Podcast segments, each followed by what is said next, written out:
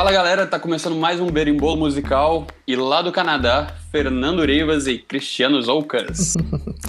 Gostei do, do Fernando Rivas. Faltou R, né? Faltou mais R. É Pois isso é. aí. Obrigado pelo convite aí, Lucas. Muito legal participar do, do Berimbolo. Até porque eu, a, é, a música é uma coisa muito presente na minha vida. Pois é, e é isso que eu quero saber. A gente agradece imensamente o, vocês terem aceitado o convite. Eu sou um grande fã do podcast. É, e também dá boa noite, né? No nosso caso, boa noite pro Calil e pro André.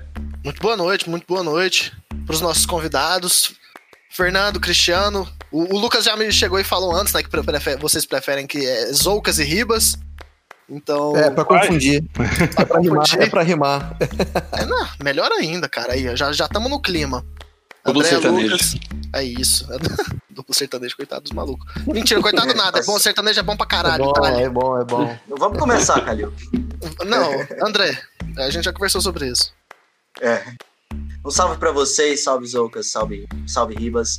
Sejam Salve. muito bem-vindos e vamos falar de música e de tudo mais. Vamos que vamos. É, só não vamos falar da Fox Sports que a gente tava falando em off ali, porque eles não merecem nenhum, nenhum tipo de apoio Propaganda. extra que eles já têm, que eles já é têm, né? Abaixa Não. a Fox. Abaixa a Abaixo da Fox. Fox Sports. Tem que, tem que acabar. Totalmente. Vamos de ver de vinheta pra, pra, essa- pra gente começar isso logo. Dale! Diretamente de nossas casas ao redor da América, começa agora. Berimbolo Musical.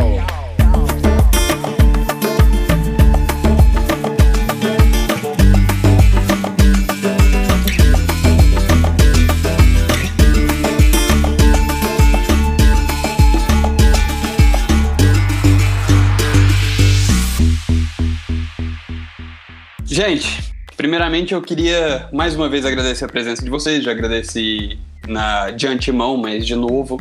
E eu queria saber qual que é a relação de vocês, assim, a princípio com a música. O Ribas eu sei que toca, Zouca, você também toca alguma coisa?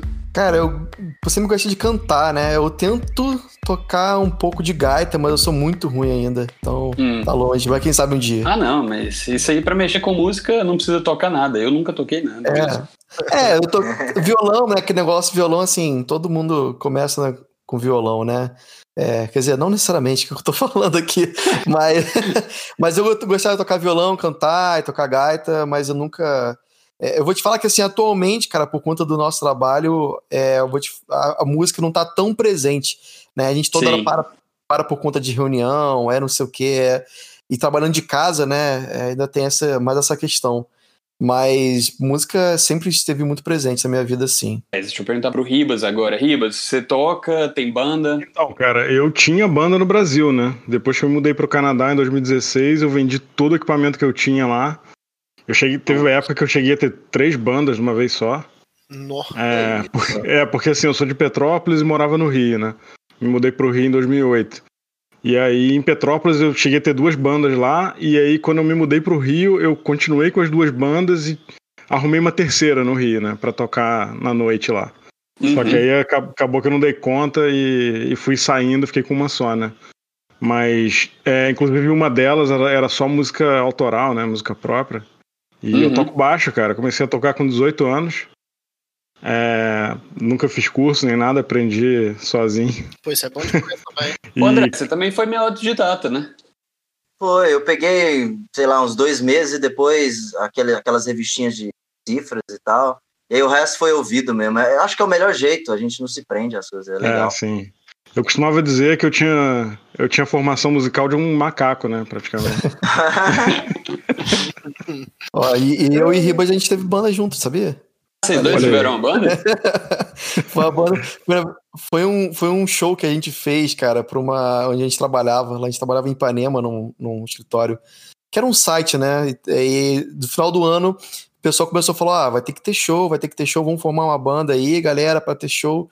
E aí cada um, um tocava bateria, outro tocava não sei o quê, tocava teclado. Aí eu fiquei, fui, eu virei o vocalista, o Ribas virou baixista e, e foi, e deu certo, cara. Foi legal o show, foi bacana. E qual que era o nome Sim. da banda? Cara, qual é que era o nome? Você É, lembra? é, The Paid Viewers. The Page, Page View. É, Viewers. é, causa da- É, mas a gente tocava. É. Foi uma festa assim, a gente tocou um pouco de tudo, né? Mas era um estilo meio rockzinho assim, tocamos. Tocamos, sei lá, Green, Green Day, né, Ribas? O que mais que a gente sim, tocou sim. Ah, João Penca, os miquinhos amestrados, essa, é. né? anos 80, anos 80 por aí. Festa, né? É. Banda de baile. Velho, como é que foi esse processo de vender os instrumentos? Eu acredito que deve ter doído demais. Cara, foi bastante doloroso para mim, porque, inclusive na época, quando eu vim pro Canadá, eu já não tinha mais banda, né? A banda tinha se dissolvido e tal. E, assim, eu tive duas bandas na minha vida, assim, que foram as mais marcantes, né? Era, foi essa de, de trabalho autoral, tá, tem até no Spotify, quem quiser ouvir aí. O nome da banda é Saios, e a outra era uma banda só de cover, de pop rock. E a gente tocava direto em Petrópolis, né? Em Taipava. Chegamos a tocar em Minas também e tal. Pô, que maneiro, e uma época, cara, acho que foi por volta de 2005, 2006, a gente tava cogitando viver da banda, assim. E, e se mudar para Juiz de Fora e tocar lá. A gente, na época, a gente a gente, a gente fazia parte de uma produtora e aí, cara, era esquema profissional, assim, tinha ônibus, tinha, tinha hold para afinar os instrumentos, era um negócio oh, diferenciado, pô, assim. Né? Maneiro. É, sim. A gente chegou a é. abrir show do Tia Anastácia, não sei se vocês conhecem, que é uma banda de Minas também. Tá meio sumido ultimamente, né? Abriu um show do Matanza também. Que isso. Caramba, isso, isso foi assim, lá, é, foi lá em 2005, 2006, mais ou menos. E Pô, quando eu vim pro Canadá, cara, eu tive que me desfazer, né? Porque eu não tinha condição de trazer para cá e eu também tava precisando de grana. E eu já não tava mais tocando, já tinha um ano mais ou menos. Mas foi, foi um processo doloroso, cara. Pô, é fácil, Porque eu né? vendi tudo, cara. Eu vendi o cubo, vendi o baixo, vendi o case. Eu tinha um hard case daquele Gator, né? Que é famoso e tal. Clássico. É. Nossa, eu tive banda de 2000 a 2004, que eu era cantor. E foi aquela época, não sei se vocês lembram, a época do Forfan, de Bob, que era o ah, PlayStation Core, né? Pois é. Eu lembro, eu tinha uma banda meio nesse eu tinha 16 anos. Nessa... Pois é, foi mais ou menos nessa época aí. E, cara, começou a fazer um certo sucesso no Rio. É lógico, a gente. Pô, a gente queria abrir pra, pra Forfã, pra de Bob, essas bandas grandes da época. Mas eu, eu cantando lá na frente, eu não me sentia. Eu não sentia que não era meu estilo, sabe? Eu gostava, eu, eu sempre gostei de hardcore, muito, muito influenciado por Tony Hawks, assim, né? é, mais oh. pelos videogames e tal. E aí eu fiquei, cara, pô, esse, esse negócio de PlayStation Core, essa, esse, essa modinha, é um negócio que eu sei que vai passar, cara, e não é um estilinho uhum. muito. Não é muito a minha cara, sabe? Eu gostava demais de coisa mais agressiva e tava ali na bandinha que era tipo, né, surfzinho e tal. E aí, quando foi mais ou menos 2004, eu comecei a fazer a faculdade, eu falei, gente, vou nessa, parou pra mim e tal. E o pessoal tinha esse sonho também, não, a gente vai ficar famoso, agora que tá bombando, não sei o quê, o PlayStation Golf, não, gente, não é pra mim. Eu tenho outros planos e saí fora. Mas foi legal, mas foi legal. Porra, doideira. E hoje eles são ricos. Não, sério, imagina. E hoje eles são milionários. Eu... Pois é. Velho, uma, uma coisa que que eu achei interessante você tá falando do hardcore nessa época aí era Dead Fish no Brasil, né, velho? Era, era o que eu gostava. Eu gostava é, Dead muito. Fish é muito doido, cara. Pelo Nossa, amor de Deus. Aí. Eu, eu, eu quebrei um pé no show do Dead Fish pulando em cima do, palco. Caralho. É, o cara levou o queda livre em. Literalmente. literalmente é. tá doido. Quando eu caí, eu fui pulando lá de cima. Mas nessa época aí, eu acho que foi a maior época deles, né? 2004, 2005 foi a época que eles estavam bem em evidência, pelo menos eu, que foi a época que eu comecei a acompanhar MTV, né? Então, e aqui é. em Goiânia, o, o, os gêneros demoraram um pouco mais a chegar. Sim, sim. É. Mas, cara, Dead Fish, For Fun, Pô, o de é, Coelho Limão. Acabou que hoje em dia o Coelho Limão é nosso. Pô, o pessoal do Coelho Limão escuta a gente no hangar, ó, que mó honra, cara. Muito doido isso. Pô, bom demais, Pô, sou fã de você. Eu falei, não, eu que sou fã de você, cara. Eu tava lá no show. Ah, podia ter quebrado o pé no show deles também, né? Pra, também, né? mais história. Outro pé, né? São dois. Mas era muito boa essa E é época. é muito doido, assim, você você pensar de, dessa transição, né? De, de microfone. Hoje vocês fazem sucesso no Brasil inteiro através do microfone também, mas não tem nada a ver com música, evidentemente. O projeto do Hangar, que deu muito certo, né? E hoje a gente vê uhum. assim, pô, pessoal, aquela, aquela vinheta, né, da, de vocês do início e tal, pessoal tocando no teclado e mandando para vocês, marcando, pô, isso eu acho que é, deve ser muito satisfatório, né? É, muito maneiro mesmo. É muito doido. Não, e o mais engraçado porque você sabe, a trilha não é, não é nossa, né? É tipo, uhum. é frio o negócio. E aí, às vezes, toca na televisão, às vezes toca em outro programa mais famoso, e o pessoal fica comentando: vocês roubaram a trilha a abertura do, do Hangar 18. Nossa, já era. Já era. É, exatamente. Eu ouvi esses dias num canal no YouTube e a sensação que eu tive é que tinha um. Sabe, aquele primeiro instinto de que, tipo, pô, roubaram isso aqui, É. plagiaram. O- é, ti- é tipo maisena, né, cara? Saca a maisena? Tem de outras marcas também, né? Só Sim. que virou maisena, cara. A da trilha, aquela trilha agora é nossa, é Hangar É, 18. exatamente. É. É Bombril também, né? Eu esqueci como que é o É, exatamente. que é a marca Palha de vira- aço, palha de aço. Palha de aço. é. Exato. É, cotonete, band-aid. Isso aí é... Lycra. É, olha aí. Sim. É, Foi em vários. É, o nome da música agora é Hangar 18 é, Original Ou MP3. Theme, né? Underline MP3. Falando em Hangar 18, já que a gente tem um, um fã de, de rock, um fã de metal aí, eu tenho que puxar diretamente para Hangar 18 do Megadeth. Qual Ah, é. a relação do nome do podcast com a música? Por favor, fala aqui toda. Não, nenhuma, né, cara? Acabou, eu vou embora. Acabou, acabou. Fiquem Não, não, Obrigado. então, então é pelo seguinte, cara, o Hangar 18 é outra parada.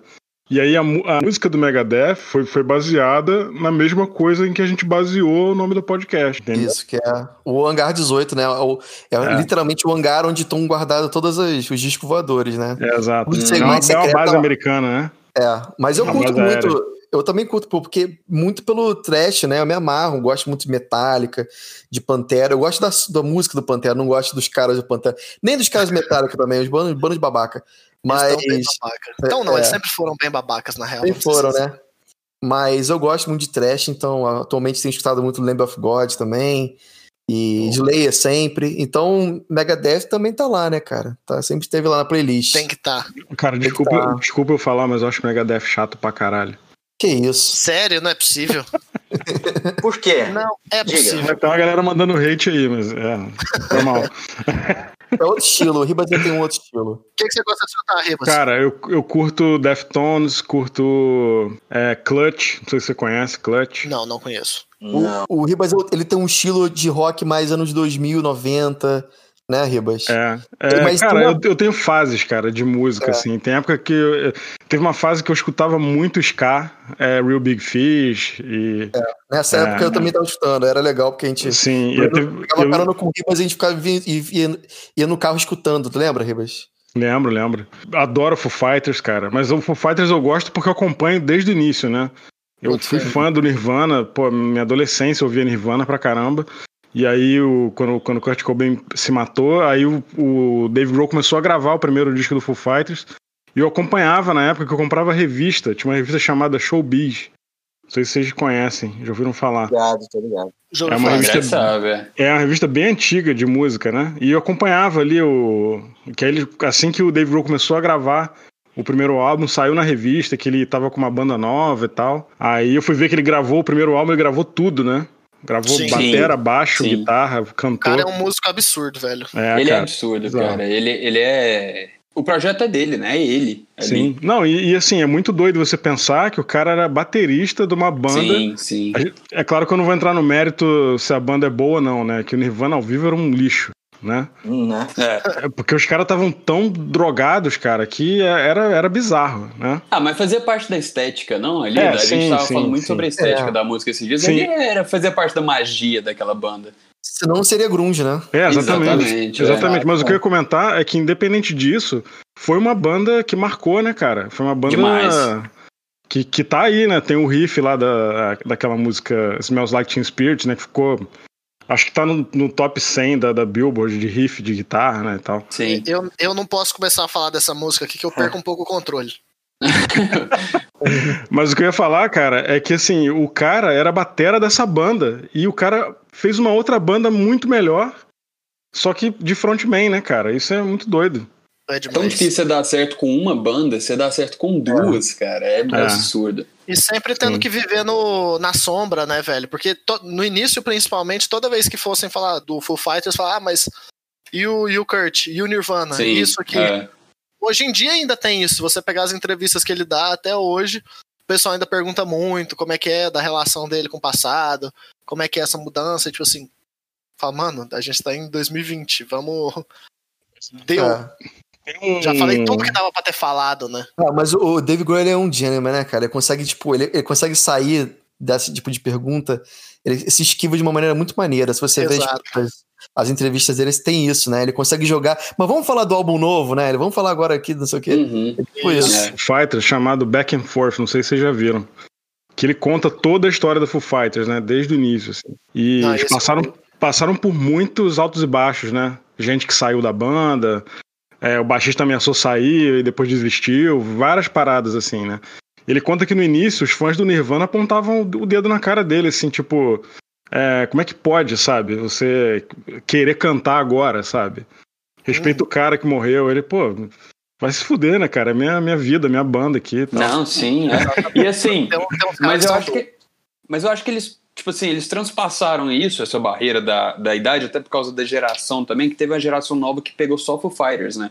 E aí, a partir dali, só tem, tem a pessoa que é fã só de Foo Fighters, do Dave Grohl, e, e nem sabe que ele participou do É. Nirvana. Às vezes é uma curiosidade pra muita gente. Parece muito doido, É. né? Não, tem É, gente então. mais jovem que não sabe nem que o Nirvana ex- existiu. né? Sim, Sim. sim. É demais. Chegou nesse ponto já, né, velho? 2020. Ah, Pois no é. máximo conhece a capa lá do álbum e só. Cara, mas independente disso, eu acho que, que mesmo assim, o, o, o Foo Fighters ele conseguiu é, sair totalmente da sombra do Nirvana. Totalmente. Total, total, Total. total. Isso, totalmente. Total. Eles não chegam a ser, tipo assim, um- a banda do gênero deles, né? Como o Nirvana foi, tem a importância deles, mas o nome deles vai estar pra sempre na história do rock. Então isso aí eu acho que é um, um feito absurdo que eles conseguiram atingir. Então. E, e continuam, né? Ainda estão nativa, então. E vão continuar. Pois é. Hum. E tem uma identidade muito forte, né? Própria. Também é muito Sim. difícil.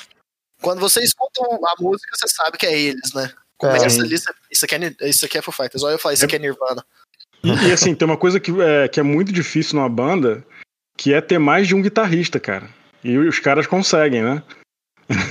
É demais. É e não de- ficar metal, né? Não ficar pesado. É, cara, som. sim. É difícil pra caramba isso. Eu tive a, a banda de trabalho autoral que eu tinha tinha dois guitarristas e assim, você juntar duas guitarras de forma que fique harmonioso é uma parada mega complicada, cara. Nossa, é A- muito complicado. É. Até pelo ego dos caras também, né? É isso que eu ia Ah, falar. Ah, o André, o um André rindo no fundo. Ah, é porque guitarrista tem um ego. Eu, eu, eu era guitarrista. Eu ainda sou, mas sem o ego.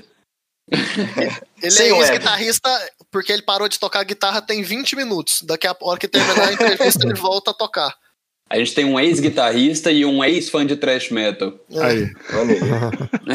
Cara, tu pode ver, ó, treta em banda, 90% delas é, é com guitarrista, cara. Sim. Aí, Ah, o baterista é não vai arrumar a- problema. Não, Nem quer. Falando de baterista, do Foo Fighters é um monstro. O Taylor é um monstro, né, velho? Então, Sim, só deixar é, isso né, registrado. eu tocava com a Alanis, né, antes do Foo Fighters. Isso eu É. já não sabia. É, eu tocava com a Alanis. Aliás, ele- Alanis. na época a Alanis estava no auge. E aí o Dave Grohl ligou pra ele. Aí. tem um projeto aqui, você tá afim? Aí ele, pô, agora. Vambora. Na, na verdade, o Dave Grohl perguntou se ele conhecia alguém. Aí ele falou, conheço, eu. Não sabia, não. Vira aí. É, esse É. documentário que eu comentei tem isso. Doido, mano. Ah, mas também não tem como comparar, né, velho? Por mais que ela estivesse fazendo sucesso no auge dela, Sim. não é o gênero musical provavelmente que ele gostaria de tocar.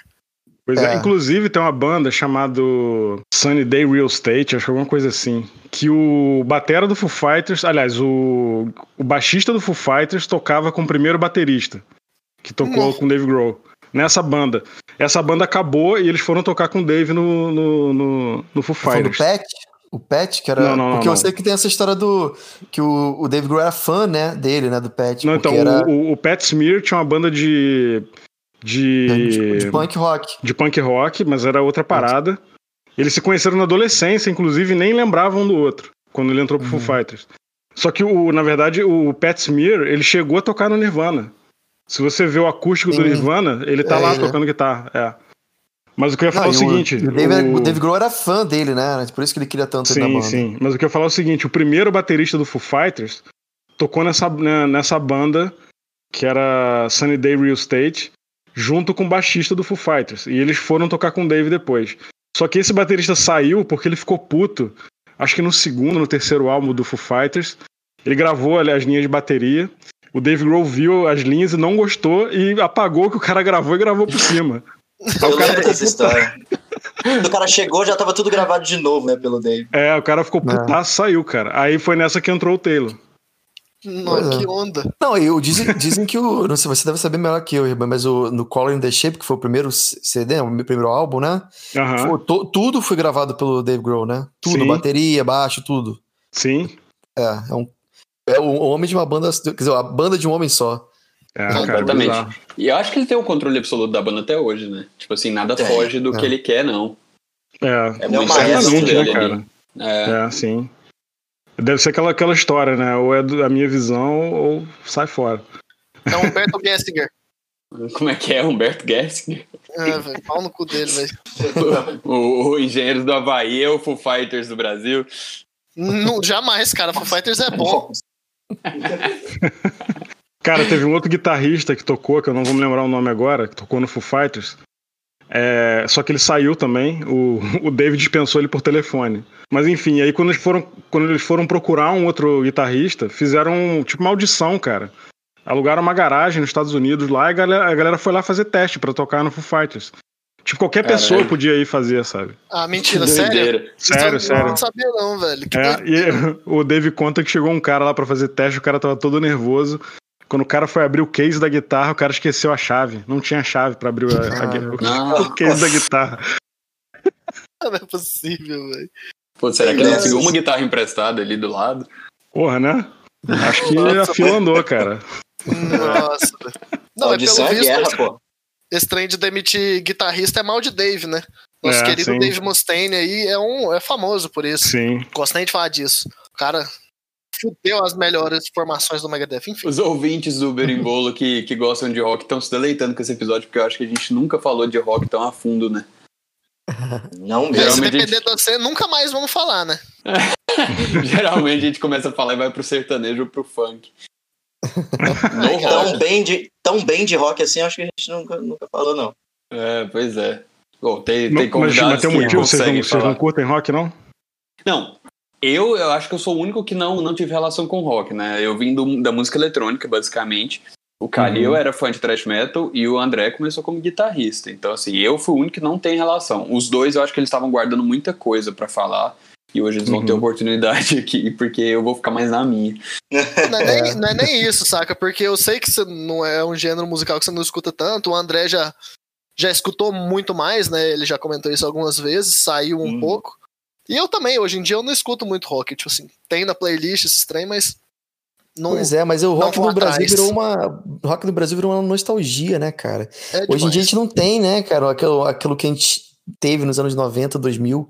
Né? As últimas bandas grandes de rock do Brasil foi o quê? Tipo, Sapite, Chorão, né? é, Charlie Sim. Brown, é, Charlie Brown foi a CP22. Ainda né? dá pra falar um NX ali ainda, Dá pra botar Fresno. um NX, é, a época emo, ainda, ainda foi ali, mas acabou, cara. Hoje em dia não tem mais, né? Nada Até grande. o, o rock, o rap rock, né? O Restart, esses trem, que é rock no fim das contas Foi, também. foi já o finalzinho, né? É, eu acho que isso aí foi a última.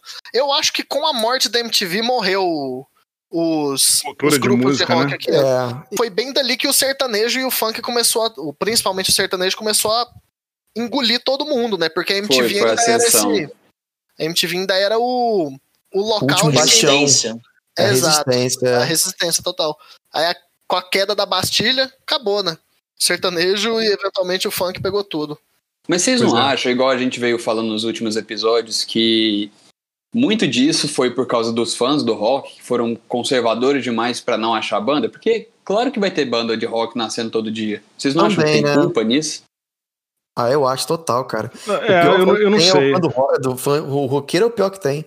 Nossa, os caras não, os cara não ajudam nada, os caras são péssimos pra divulgar banda nacional, é tudo É, Só- pois é. coisa gringa, gringo só que presta, né? E aí acaba você não, você não dá suporte nenhum para as bandas locais, as bandas que estão começando, aí pra que fazer banda, né? E Então, eu, eu acho que essa pessoa que você tá falando aí, Zocas, é o cara que usa a camisa do Iron Maiden Exato. e bermuda Isso. xadrez, que não, não é, não representa todo mundo que gosta de rock, né?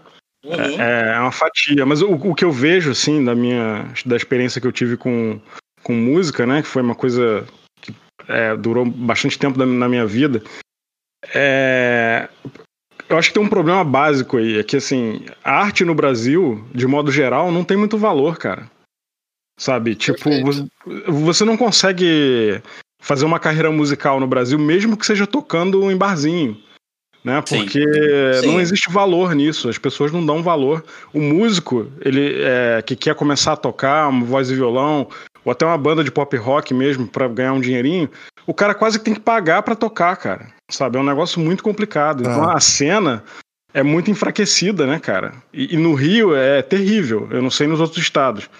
Mas, no, assim, eu sei um pouco de Minas, que eu cheguei a tocar em Minas. Minas, uhum. o cenário é completamente diferente, cara. Você vai numa boate, vai ter uma banda lá tocando, sabe? Uhum. É, tocando soul, funk, pop rock. E assim, a galera vai para ver banda. Né? E aí foi é, esse... Isso é de cultura, né? Isso aí já é, é cultura da cidade, do, do estado, né? Exato. É porque assim, eu e o Zoukas, a gente, a gente era, era designer, ele é designer ainda. Mas, por exemplo, é, no Brasil, quando você fala que você é músico, ou você é um pintor, qualquer coisa que seja, a pessoa fala assim, tá, mas e aí, o que que. É... Mas você me diz, você trabalha com o quê? Você trabalha com o quê? Né? Porque é realmente as pessoas não veem como uma, uma, coisa séria. Aí tu fala que é músico, já, já te chamam de maconheiro, de vagabundo. E por aí vai, né? É, pois é. Eu, eu tô comentando isso porque eu vi essa diferença aqui no Canadá. Eu cheguei a cogitar achar uma banda aqui para tocar. Eu tava sentindo falta e tal. Eu até fui fazer um teste com uma banda aqui. Hum. E me chamaram para tocar depois, só que eu desisti, porque eu fiquei, falei, putz, cara, não tem mais energia para ensaiar, para tirar música. Aí eu desisti. Mas eu vi a diferença que, assim, a galera que leva a sério, cara. Mesmo banda que toca cover pra tocar, sei lá, num, num festival ou num bar que seja, a galera enxerga como um trabalho mesmo, sabe? Uhum. É, é, valorizado, é diferente. Né? Sim, sim. Aqui a gente tem muito da idolatria, né? Ou a pessoa é idolatrada, ou ela é periférica, assim, da. Escrachada. Fica, é, fica à margem mesmo da sociedade, né? Então, assim, ou você tem um cara que é um deus e que tem seguidores dele no Brasil, ou uhum. você tem um cara que, que você não que ninguém liga, né? A arte no Brasil basicamente é isso. Quem consegue superar a barreira da, dessa exclusão social, aí a pessoa estoura. Aí tudo bem. Quando, quando vem, principalmente quando vem de música popular, música popular de fato, não música popular brasileira, como o funk, o rap, o sertanejo também começou sertanejo. assim, hoje em dia não, hoje em dia é uma indústria, né? Mas quando, quando esses artistas periféricos eles quebram essa barreira, é, aí eles viram, eles ficam idolatrados, né? Você vê um Gustavo Lima hoje, o cara tem seguidores. O embaixador. É. Exato. Engraçado Esse... que o, o sertanejo ficou tão grande, né, cara, que a gente não escutou de falar, por exemplo, forró forró universitário, lembra? Aquela, pô, é. shot da alegria, aquela galera. Hum. Acabou, cara, também não tem mais. É verdade, é verdade. Realmente, o, eu acho que a gente já falou muito sobre isso aqui no programa, que o sertanejo, ele, ele engoliu tudo, né? Tudo. É. Tudo que parecia com ele, minimamente, ele virou sertanejo. Virou mais recentemente. É o, é o mais lucrativo, no fim das contas, né? Até os artistas saem dos seus próprios estilos musicais para fazer sertanejo, porque é. é, o que tem, dá mais sucesso, dá mais dinheiro. Então... Outro estilo, outro estilo que também foi sugado pelo sertanejo é aquele lá do, Cali, do Calypso, né? Como é que é o nome? Lá do Pará. Tecnobrega. Tecnobrega também desapareceu. É. Não tem mais. Quer dizer, tem. Sim, Pablo Vittar né? é Tecnobrega, né? Eu acho. Então, é? usou referência, né? Usou referência. Usou referência. A Pablo é artista pop, é, a Pablo é bem pop hoje em dia. Entendi. Mas foi, foi, uma, foi, uma, foi um resgate, inclusive, do Brega, né? Que a, que a, que a Pablo fez.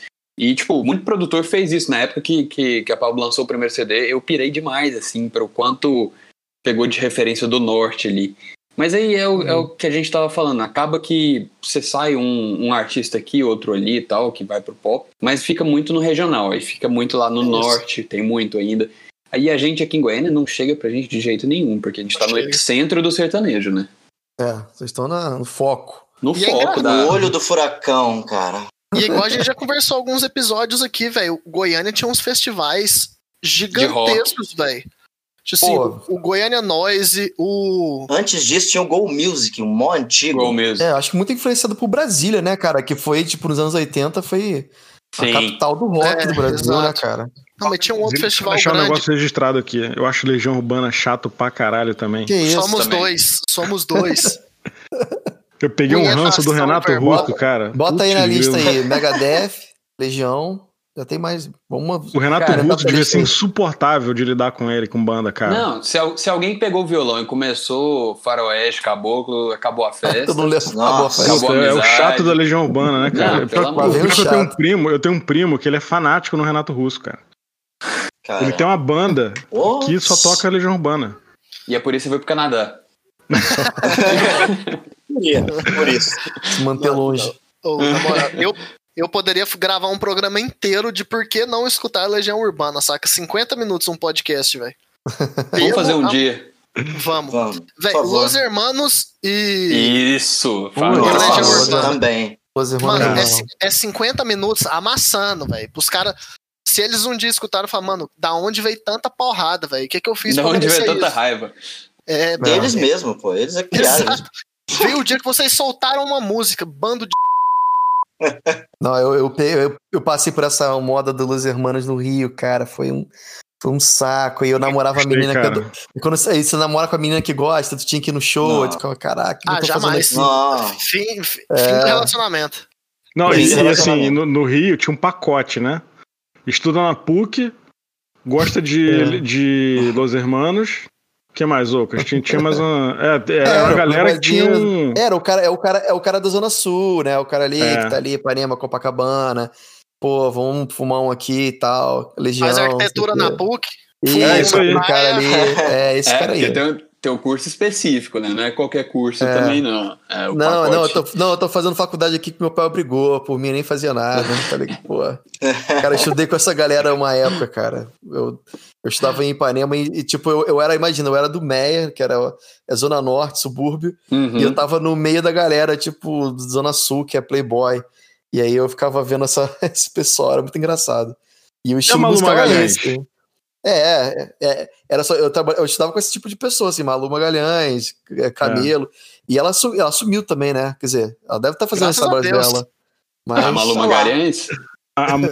Ah, depois que ela falou que, que ela faz samba de branco, aí eu acho que ficou meio difícil pra carreira Branco dela. pode fazer, também pode fazer samba. É Não, exato. uma é. coisa que você falou aí, velho. Eu achei, velho, pelo menos a visão, tipo assim, eu escutava Forfã aqui em Goiânia, saca? Na época que eles estouraram mesmo pro Brasil. Uhum. Mas pra mim aqui era um som de Playboy. Pra... No Rio não era. Então era. não Era, é, era. não, não, era, era um, o Playboy wannabe, né? É o cara que. Que não um- é Playboy, era- mas esquece. É, não, era o cara ferrado. É o O cara Playson. ferrado da Zona Norte que acha que é Playboy surfista da Zona Sul. Só que o moleque. É, pois é, só que ele pra, ele, pra, ir, pra ir na praia, ele tinha que pegar um ônibus, 40 minutos no trânsito. Né? Ele tava que- achando. achando é, é, pegava. Mas assim, é, é- não é igual, entendeu? Você, é o cara que Aham. quer tirar onda. É o cara que quer tirar de onda. Bob também, lembra de Bob? É, também usava aqueles, aqueles tênis de skatista grandão. É, parece sim. um. Os caras do Bota aquele B5 cabelinho. também, aquele, cara, aquele, cara, aquele cara cabelinho do, B5, lado, né? do lado, assim, né? Cabelinho estilo o Justin Bieber na época, aquele cabelinho assim, É, franjinha. Ah, né? O cabelinho da, da Capricho. É, isso aí já foi, é. acho que já foi um pouco depois, né? Nessa época aí era a época da rapaziada de, de regata, todo mundo de regata, bermudão, chinelo, bonezinho pra trás. É engraçado você ver o pessoal como se fosse pra praia, só que aqui em Goiânia, né? É isso. É tipo. Ó, cara, no, no. Rio, no, no Rio do Rio de Janeiro, tem uma galera que vai pra praia com prancha e não pega onda. Ah, É, Não, muito. É, muito, velho. muito é É, estilo, possível, cara. verdade. É verdade. Nossa. E é engraçado essa eu não porque você, sabia, assim, você tem um limite, né? Porque você vê o mapa do Rio de Janeiro, você vê a galera assim, ainda Madureira, Mac, já é subúrbio, já é no Zona Norte, já é mais afastado da praia, ainda gosta de pagar de praieiro. Mas Uhum. depois, quando você vai pra Baixada Fluminense, Nova Iguaçu, lá Campos tal, já é a galera, aí sim, é a galera mais rock and roll, é a galera street, entendeu? Aí tu vê, Ah, cara, tá. aí tu vê a galera com, com coletinho, com, com aquele negócio Slayer e tal, tu vê muito punk, né? Você vê até essa skinhead, galera, galera que escuta é, ska e tal, e reggae. Você vê muito cara. disso. É, o skinhead Tá do bem, né? Não o skinhead do mal. O skinhead. É, Uhum. porque cara- skinhead e punk no mesmo ambiente não dá certo, né? É, é. É, mas tem o skinhead, o, o two-tone, né? O cara que gosta de, de, de música, é, tanto de música de branco quanto música de negro, né? É, eu, eu- o que eu digo assim, eu, eu, eu lembro porque eu cheguei a frequentar, é, ia para bares onde via essa galera passando, né? E eu via a diferença brutal, assim, quando você ia pra perto da praia, era a galera do surf, e quando você ia lá pra dentro, é, você via um outro, uma outra galera mais de street, né? Você vê Uhum. que tinha uma divisão e aonde um frequentava, o outro não frequentava, entendeu? É muito doido. é. Aqui em Goiânia, quando o pessoal chega perto da praia ali, fica um pouco mais complicado. É. Cara, mas é engraçado. É, nos nossos primeiros episódios, o Vitor veio, que foi quem me, me ensinou tudo que eu sei sobre produção e tudo. E ele tava falando muito do, da, da área de São Paulo, assim, né? De como é São Paulo. E é, é muito engraçado essa, essa mudança de perspectiva. Acho que cada lugar do Brasil, por ser tão grande o país e por ser tão diverso, né? Tem uma, tem uma nichos diferentes que se degladiam ali. Eu lembro que ele falou na época o que, que era mesmo. Eu acho que era a galera do rap e a galera clubber. É que exatamente eles não isso. se cruzavam. É. E os Nossa. dois eram da música eletrônica, sabe? Tipo assim, os dois vinham do É. mesmo tipo de instrumento. E não se cruzavam. Nossa, isso é muito louco, né? Eu acho engraçado que eu tenho a sensação que o rap de São Paulo é meio americanizado. Né? Aí Ah, ele Tem- veio a- direto. Até no visual, né, cara? Sim. Ele, ele veio direto do, do, do- Tipo assim, de influência gringa, né? Acho, que- acho que foi Sim. o que chegou primeiro. O Calil talvez saiba mais do que eu. E o, e o, o do Rio veio com influência já de Miami Bass e de, pô, É, África total. Bambata e tudo mais. E aí veio meio que funkeado, né? Gruvado. O, Isso. esse, esse lance do, do Miami Bass eu lembro bem, né? Porque eu, eu, eu, eu já tava vivo nessa época. E eu lembro que, que DJ Malboro começou ali pegando coisa assim, bem de Miami e tal, e virou o funk que, né, hoje em dia. Mas Hoje do em- Tigrão, né?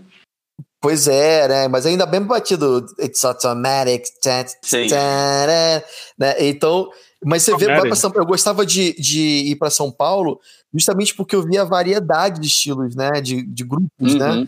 Eu lembro de estar uma vez assim, ali na- andando na Paulista, e eu vi, tipo, os caras metaleiros, depois vi uma galera rockabilly. Eu falei, que maneiro, olha só que estilo diferente, não vejo isso no Rio, né? E É. depois vi a galera, tipo, do, do reggae, com dread e tal, e toda hora vindo uma galera diferente, assim. Eu falei, cara, isso é muito maneiro, porque no Rio a gente não tem tanta variedade, né? Como eu te falei, é basicamente, ou você vai lá pro, pro interior que você vai ver a galera mais metal, ou você vai pra, pra perto da praia, que é a galera do surf, né?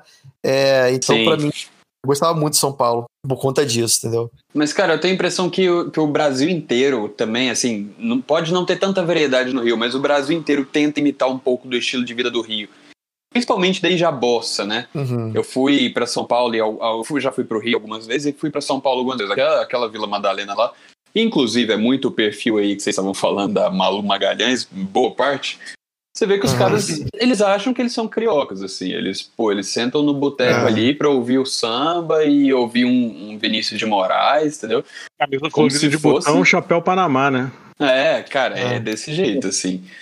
Então, eu acho que tem muito disso. Aqui, aqui em Goiânia também a gente vê muito, muito- muitos lugares que tentam imitar, muitos barzinhos com o nome de Ipanema e por aí vai, que tentaram e não deram Sorte que certo eu aqui. nunca fui nenhum. É, nem eu. Mas a gente vê, né? A cidade não é tão grande assim. Então, Tem 14 pessoas, né? Duas praças. é, o número aqui se liga 12, se liga numa casa, se liga 11, se liga em outra. 01 é o É, o, prefeito. povo tem... Véi, é, o povo tem essa impressão mesmo, velho, aqui de Goiânia. véi. Que eles estão quebrando a porta aqui do meu quarto. É o prefeito batendo ali, falando mal de É. Goiânia. Você me ligou? Não, mas só pra voltar ali no rap rapidão, velho, que eu já cortei o Lucas mesmo de qualquer jeito. Não, é porque, tipo assim, o rap no Brasil chegou pelo, por São Paulo, né? Ele chega nas praças ali, ele chega muito com movimento, com, com break pros b-boys dançar o grafite, né? Então, foi em São Paulo. E o rap no Rio de Janeiro, principalmente, ele ganhou muita força com o Planet Ramp, né, cara? Foi bem Então, depois. é, o Planet Ramp, se eu não me engano, é do final dos anos 90, 96, 95. E antes disso era São Paulo purinho o rap no Brasil. E a realidade de São Paulo é muito diferente da do Rio, né? Não tem como comparar. É. E, tipo assim, e o D2 também tem essa questão da brasilidade, né? O, o D2 foi o primeiro rapper brasileiro mesmo, porque o resto, antes do D2, era todo mundo fazendo som gringo. Racionais, sabotagem, pavilhão, todo mundo. Todo, todo mundo. Todo mundo era imitando gringo. Não, e principalmente gringo da, da costa oeste. Oeste não, Uhum. leste, pelo amor de Deus. É Nova York, esse trem. Sim, Nova York, é. E outra aí? coisa, o, o D2 também ele eu- usou quando ele pegou coisa de- bem ca- bem carioca, de sambinha. Exatamente. Botou, que eu botou, ia pô, ele botou, botou hardcore no meio punk, né? Ele botou tudo, né? Você vê a mistura do, do álbum dele, o que é bem legal, né? É E demais, nós hein? falamos isso no, no último episódio, né? É, nós É o que eu falei, eu acho que no último episódio, né, velho? Dentro do né? rap, o é, penúltimo, dentro do rap o D2 é um sambista, e dentro do samba o D2 é um rapper. Cara, e ele É. tomou pau de todo lado. Porque, tipo e assim, até quem- hoje.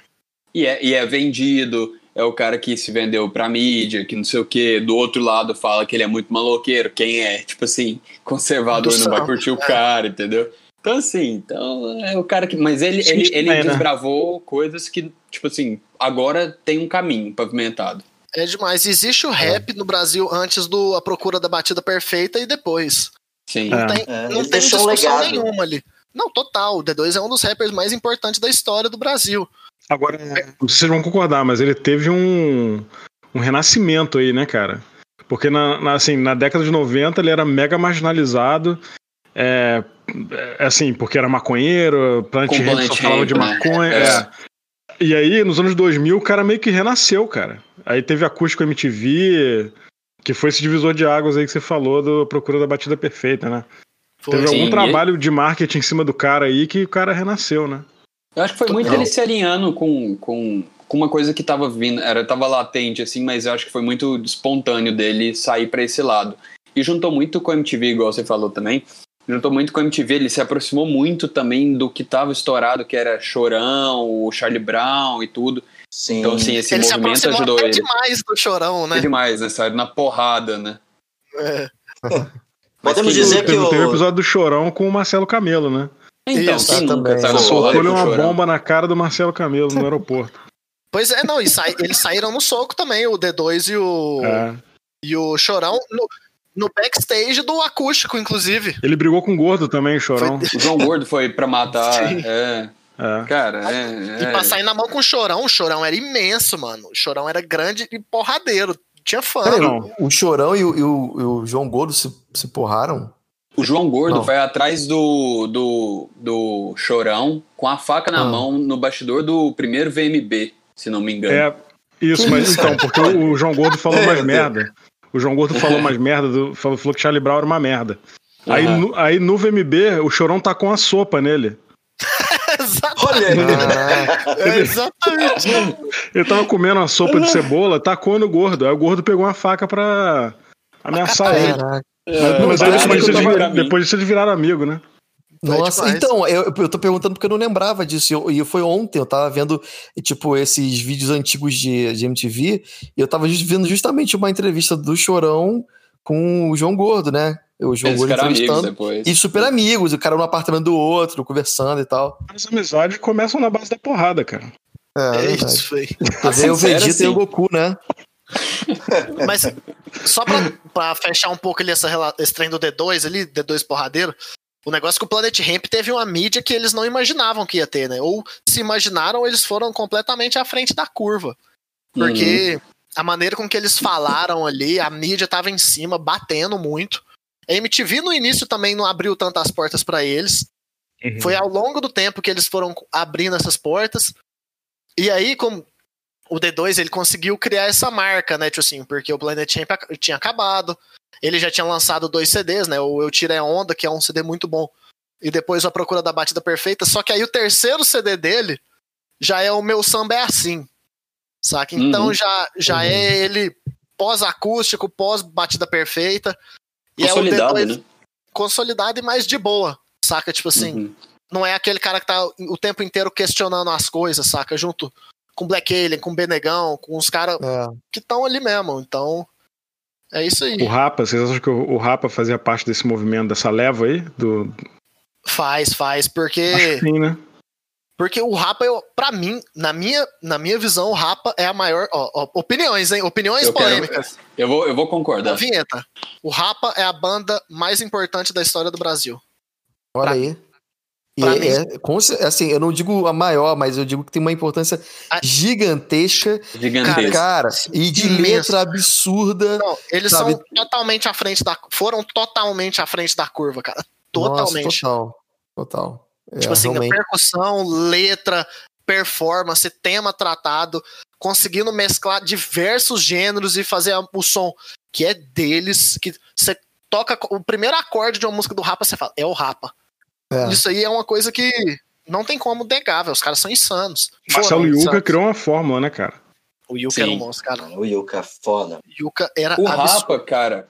O Rapa, cara, eu acho que obviamente não é a maior, porque, inclusive, eu acho eles muito subestimados, assim.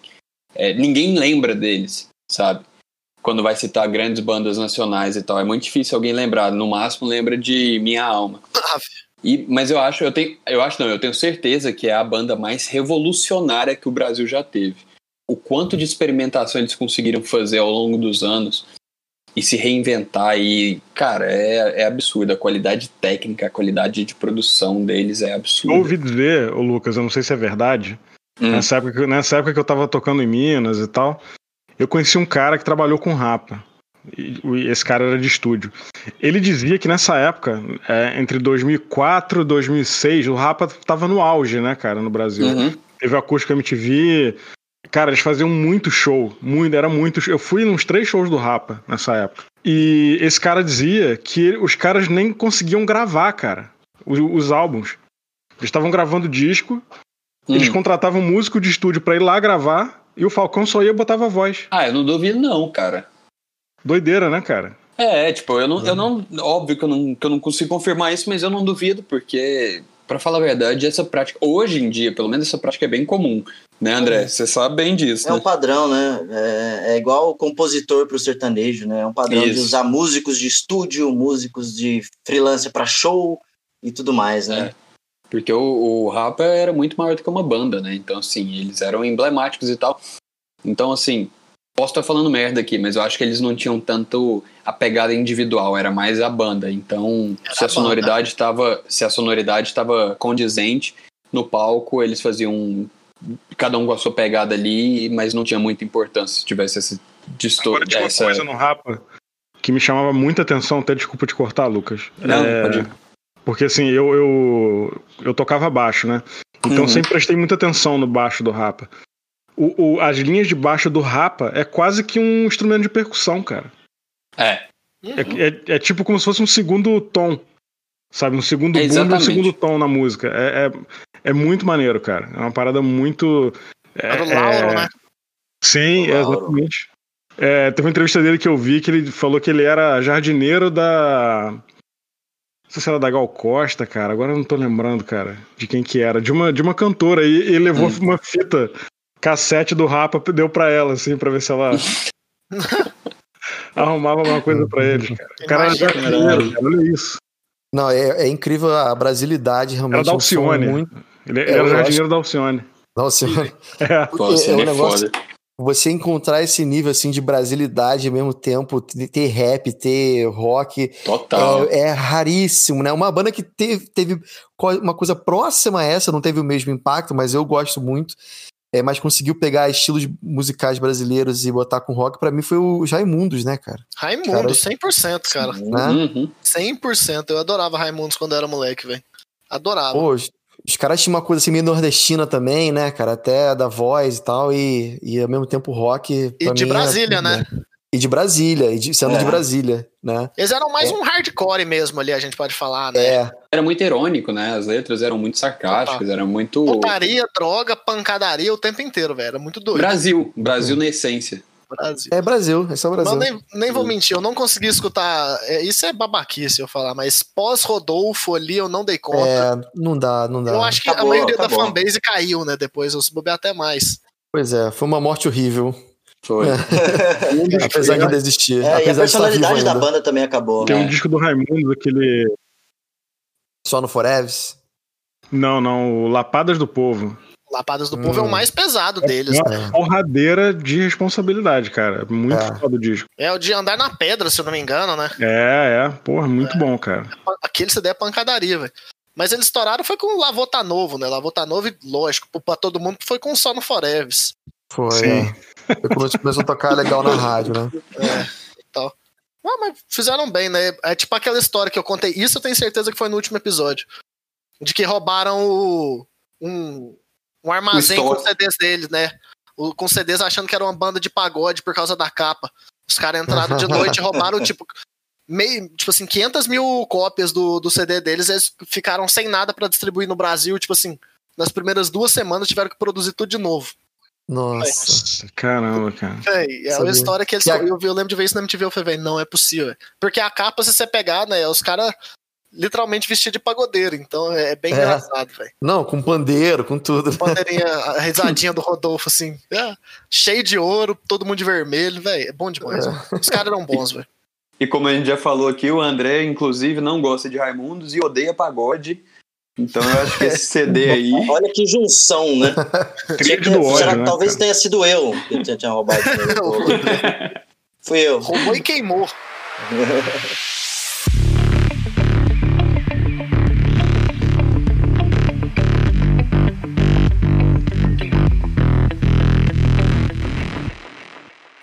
É, depois dessa vinheta, então, a gente agora vai pro outro lado da moeda. A gente já falou demais de música. Eu queria saber, primeiramente, dos integrantes da mesa, se vocês são believers em seres extraterrestres, no mínimo, para dizer o mínimo. Opa. Começar com você, André. Então, é, pensei que você fosse começar com o Kalil, pelo off que a gente Não, falou, mas tudo bem.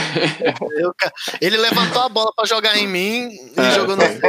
foi para surpreender. Mas então, eu acredito, só que eu não pesquiso muito sobre, porque, igual eu falei pro Kalil em off, não tem como não acreditar, não existe. É, é igual, sei lá, quando a gente acreditava que nós éramos o centro do universo, não existe. Não tem como o universo desse jeito não existir. Mas Olha, eu não André, te pesquiso falar muito. rapidinho que ter como tem, porque tem gente que, que tá na Terra plana até hoje. É, Cara, aí- eu não tô escutando o André. Oi, Não, tá dando não? escutar? Oi. O terraplanista também não vai te escutar. Não é verdade? Então, mas ah, cara, desacreditar é uma coisa que é muito mais fácil, né? Não, fala sério. Eu não- sobre os terraplanistas eu não vou falar, não, porque eles não merecem atenção, assim como é, falar sobre Los Hermanos e Legião. A gente já falou demais sobre essas coisas. Então, Exato. é isso. Enfim, eu sei muito superficialmente. Vou te dar um dado aqui. Sim, 99% dos terraplanistas são bolsonaristas. Fica, Ah, aí. faz, fica esse faz pensamento sentido. aí. Teve um, teve um terraplanista que foi resgatado, acho que tem umas duas semamas aí, você soube disso? Casal, né? O cara, o cara foi tentar chegar na- no limite lá do- na cachoeira, Foi com no barquinho. final do mundo, Ah. barquinho, e precisou ser, precisou ser resgatado. Ah, mano, eu- ô, se eu tô, tô com o comando dessa decisão de resgatar o amigão, ele não é Não, resgatado. deixa ele. É, seleção tá natural, precisando- né? Ele tá precisando ser resgatado até agora. Não, deixa ele ir, que ele tá quase chegando lá na, na beirada. Lá. Já já ele cai, já já ele cai. E ele- sabe o que, que ele vai dizer? Ele vai dizer que, não, eles me resgataram pra, pra eu não ver o final do negócio, sabe? Tipo isso. Exatamente, ele vai, ele vai falar isso, ele vai falar que ele foi resgatado porque é conspiração, pra ele não ver que, que era plana. Ah, sim, sempre. Nossa, mano, nem fala, velho. Tem uns mau caratismo intelectual que não tem como, velho. Tem uns trem que Ah, não, o- não pode. Os olavistas, né, como a gente gosta de chamar aqui, inclusive agora bolsonarista e olavista é diferente, né? Porque teve. Ó, agora Ah, mudou. é? Houve uma. Rachou, rachou. A Hoje- rachadura. Ah, Não, agora todo mundo que não concorda com o Bolsonaro é esquerdista. Comunista, Exatamente. não só esquerdista, comunista. Bolsonaro adora uma rachadinha e por aí vai. É isso, o cara, isso aí. Só com É, os jabzinhos social ali. foda, né? É, É. Só no jab ali, quebrando o tabu. Não, esse aí eu vou cortar tudo. Do quebrando a mão. É, então, é, eu acho que não faz sentido não acreditar, apesar de existir terraplanistas, né? Uhum. Mas, assim, eu, eu não, eu sei superficialmente, não pesquiso sobre o fenômeno UF e tudo mais, mas eu acredito sim, eu acredito. É, não, eu não, não pesquiso, mas acredito. Não sou igual o. Uhum. O Kalil, como é que você encara isso? Cara, tipo assim, é o que eu. É bem parecido com o que o André falou, só que eu não pesquiso por paranoia. Eu sou um indivíduo paranoico, naturalmente. Então, se eu tiver mais alguma coisa, se eu tiver que ficar preocupado com seres extraterrestres, velho, eu vou ficar completamente maluco da cabeça. Então, eu acredito que exista. E, tipo assim, não acho que é tão longe igual muita gente fala. Mas, tipo assim, eu não gosto de pensar nisso porque eu, tipo, eu tenho medo por não entender. Sabe? Mas eu não, não é aquele medo de não entender e negar que existe, porque isso seria uma burrice. Na minha Olha, opinião, seria uma burrice.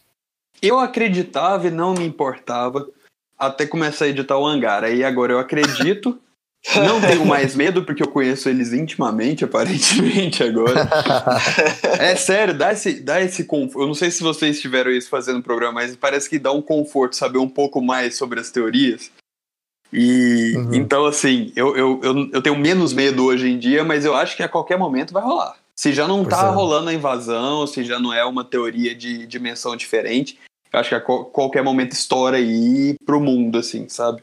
É, No dia da, da gravação desse programa, né, foi hoje falado que lá em Vênus se encontrou uma substância na atmosfera Isso. que é justamente uma, uma, uma das é, provas, né, que pode, que sustenta a possibilidade altíssima de vida em Vênus, né?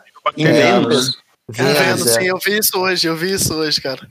É um gás chamado. Fosfina. Exatamente. Encontraram lá. Que. E assim, é lógico que a gente tá. A possibilidade não é de uma vida complexa, né? Não é um bichinho, né? Uhum. Mas de bactérias, né? Bactéria, né? pensa em Bactéria. Sim, sim. Só que, cara, assim, tudo pode acontecer, né?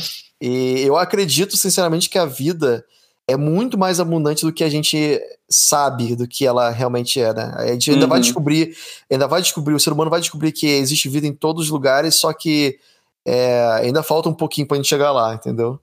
Eu tenho uma pira muito grande com, com tempo e espaço, sabe? Assim, é, eu acho que, que muito por aí que, que, que eu encontro explicações da minha cabeça lógicas, assim, com relação a outros seres. Então, outras dimensões, esse tipo de coisa me fascina muito. Aquelas fendas espaciais, buraco de minhoca e tudo mais, que seria como se fosse uma viagem intergaláctica, né? Eu, eu piro muito nisso, assim. E, obviamente, vocês acreditam em vida extraterrestre, mas uma coisa que eu acho que ninguém nunca questionou é a inteligência desses seres. Porque toda vez que a gente fala e eu vejo os relatos e tudo, me parece sempre seres muito frios, né? Muito calculistas que vêm para estudar, examinar, usar do, do ser humano e ir embora, né? Mas vocês não acham que tem a possibilidade de uma, de uma vida mais inteligente, mais avançada e, consequentemente, mais criativa com relação a isso? E aí, Ribas? Eu acho que se ex- existe, eles estão acima dessa galera que vem aqui também, né? É, é verdade. Tem isso. que É, nem pode a- ser que- A gente fala dos, do- dos Greys, né? Que, Os Greys, assim, é. Teoricamente, os, os Greys são igual a abelha, né? Eles têm uma estrutura organizacional, né? Eles têm uma tarefa, cada um tem uma tarefa, eles sabem Uhum. exatamente o que, que eles têm que executar ali. E aí tem uma das teorias é que acima deles tem uma outra raça que é a raça, vamos dizer assim, pensante, né? Que é menos robótica e tal. Entendi. Tem, é. Eu acredito que sim, que realmente, assim, os caras que vêm aqui, os caras que eu digo, os extraterrestres que chegam na Terra, eles estão aqui realmente para cumprir uma missão, né? E não é como se fosse tivesse, tivessem vindo para cá de brincadeira para fazer ami- amizades, né?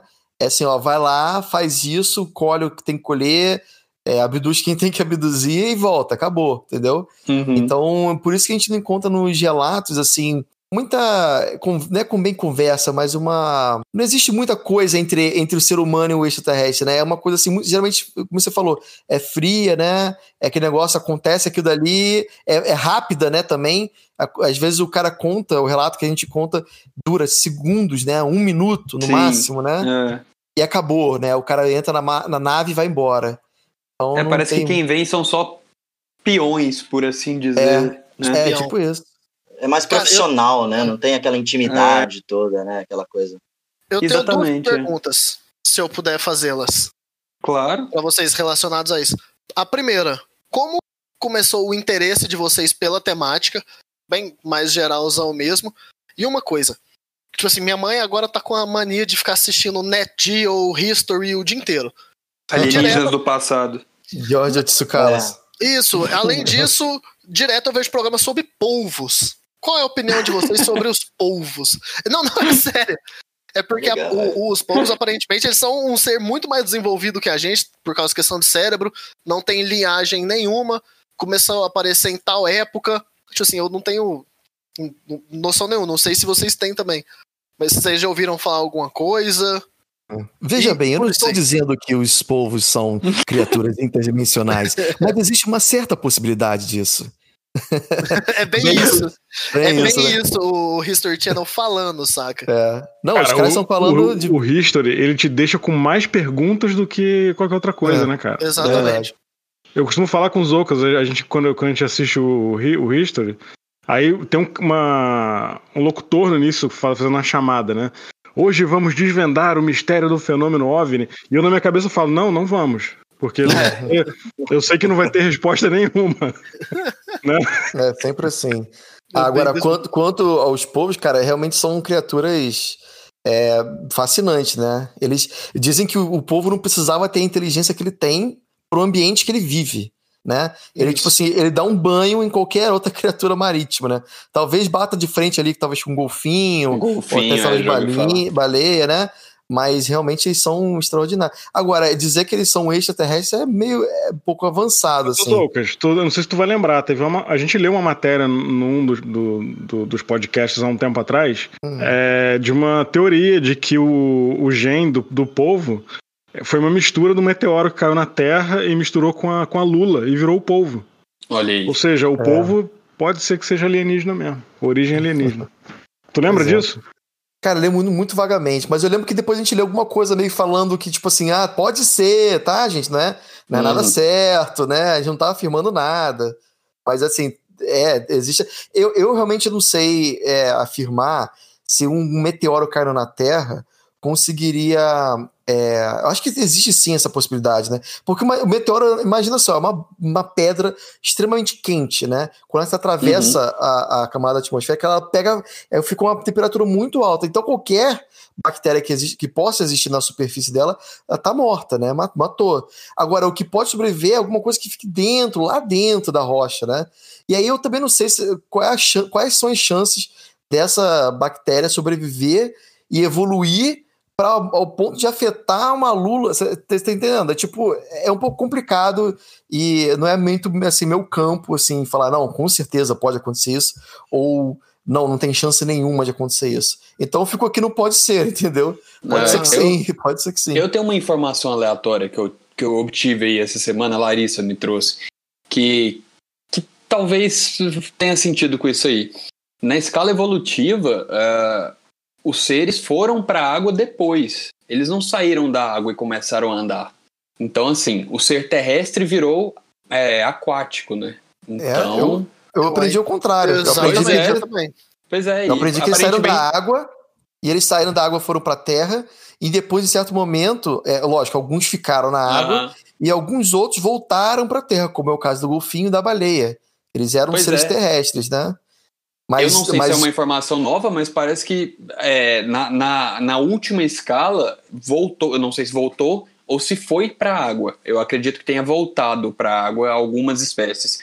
Eu acho também assim que se ah. investisse metade do que investe em, em exploração espacial na no mar, em exploração aquática, a gente já tinha Nossa, descoberto muita coisa também. Ou então em bomba, né? Pra matar os outros. É. Politizei, é, desculpa aí. Não, mas o fundo do mar é incrível, né, cara? Tem cada criatura é, que a descobre é. que é. Às vezes tem uma Atlantis mesmo e a gente tá dando bobeira aí.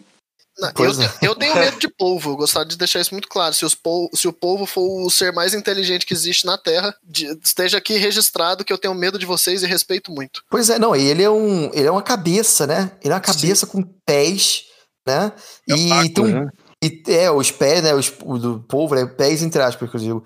E tem aquele bico de papagaio, né, cara? Que é feito de, de osso, né?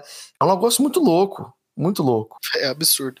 Eu ia falar sobre a parte hollywoodiana sobre os extraterrestres, porque a gente fica imaginando que é só aquela coisa, não sobre invasão, saca? Mas é de tipo, de ter só aqueles tipos de seres, e aí alguém tocou no assunto, é, de, de que talvez existam, claro, micro-organismos e tudo mais.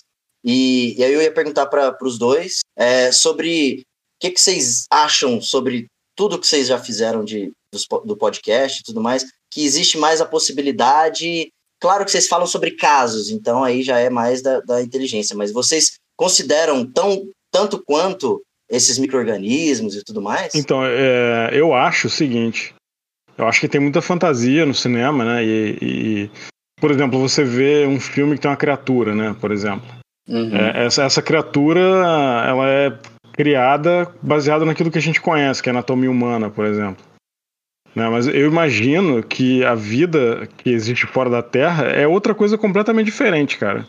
Então, para mim, assim, num filme, o que eu acho que deve ser o mais próximo do que realmente deve ser É aquele filme Arrival, não sei se vocês viram, aquele A Chegada, né? A Chegada, excelente São filme. aqueles seres completamente. é, parecem até povos, né? Inclusive.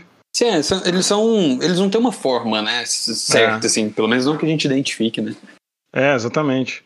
E então, assim, é difícil a gente saber, mas eu realmente acho que se existe, é, eu acredito que exista, deve ser bem diferente daquilo que a gente está acostumado a ver na cultura pop, né? Uhum. Ou não, né? Isso, assim, é só a minha teoria, né? Mas pode ser também que os filmes sejam uma forma de comunicarem, fazer a população ficar mais acostumada com, com o tema, né? Também. É, é uma, é uma Tem essa possibilidade. É, assim. É, na, na ciência, eles, é, eles nem pensam na possibilidade de existir um extraterrestre com, que seja igual um ser humano, né? Humanoide. Eles nem, nem, nem passam pela cabeça deles. Assim, tipo, a, Ciência A chance nega de- isso, né? a, a chance de você ter um outro humanoide em outro planeta, para eles é tipo 0%. Uhum. Então, É. deve, então deve ser exatamente humanoide. Se eles É, negam pois tanto. é. Pois é. Eles estudam mais essa parte, assim, né? Exobiologia, né? Eles estudam ali, é, tipo, justamente isso, né? bactérias, né? A possibilidade de ter uma vida, mas não muito complexa, né? E quando eles falam de vidas complexas, né? Que são, tipo, tipo assim, animais, né? Tipo, sei lá, um, um cavalo, um, sei lá, um cachorro, eles, eles botam uma coisa assim muito nada a ver, uma coisa assim, parece tipo o bicho do Avatar, sabe? É. e, e tem essa viagem aí. Eu, sinceramente, acredito na maioria dos relatos que a gente lê. Maioria, não todos. E, e, assim, por mais absurdo que pareça ser, eu acredito sim que existe uma grande possibilidade de da gente ter outros planetas é, que são parecidos com a Terra, que tem uma atmosfera, que tem uma gravidade próxima, que tem água, que não tem oxigênio. É a possibilidade de existirem seres humanoides, né? E a Uhum. gente sabe disso através da tal da convergência evolutiva, né? Onde você vê que vários animais convergem para a mesma forma, para o mesmo design, né? Você vê que Uhum. dentro da aquele negócio, dentro da água, você vai ter tanto o peixe quanto o, o golfinho tem um formato ali de torpedo, né? Tem as tem as, as barbatanas e tal. Então, assim, de certa forma eles têm similaridade. Da mesma É. maneira que os animais da Terra, você vê que tipo, por exemplo, tanto alguns mamíferos andam em quatro patas, quanto alguns, é, sei lá, como eu falei, dos cavalos, né? Também andam em quatro patas, né? Tem pelo, entendeu? Tem, Uhum. tem coisas parecidas. Apesar de um ser muito diferente do outro, tem muitas semelhanças, né? Eles têm os dois olhinhos para frente. É, é isso que eu tô falando. Tem dente, tem a boquinha na frente. Tudo isso é parecido. Então, acho que eu acredito que sim, que exista, exista no universo inteiro essa convergência onde todos os seres acabam criando formas parecidas. É lógico, se a gente for em outro planeta e pescar lá um peixe lá no mar do, do outro planeta, vai vir um peixe completamente diferente. Mas ainda assim vai ser uma coisa que a gente fala: olha, parece um peixe. Reconhece, né? É, É. demais. Bem longe, Lucas. Vai, vai lá no Japão, em Fukushima, que você vai pescar um peixe completamente diferente também. Isso. É. Eu nunca ouvi falar dessa teoria, mas eu concordo com tudo. Mesmo não, não sabendo nada. É isso. Eu acho que é importante Ah, não. deixar meu, minha opinião aí. Concordo. É um selo de positivo.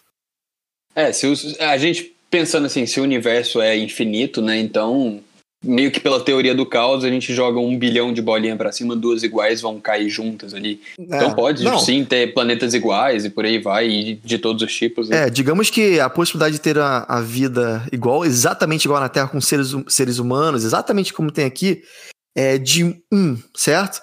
Mas se você Uhum. multiplicar um pelo, pelo infinito, é vai infinito, ter né? Infinitas Então, vezes. assim, inf- infinitas possibilidades de ter, sim, exatamente um ser humano como existe na Terra, entendeu?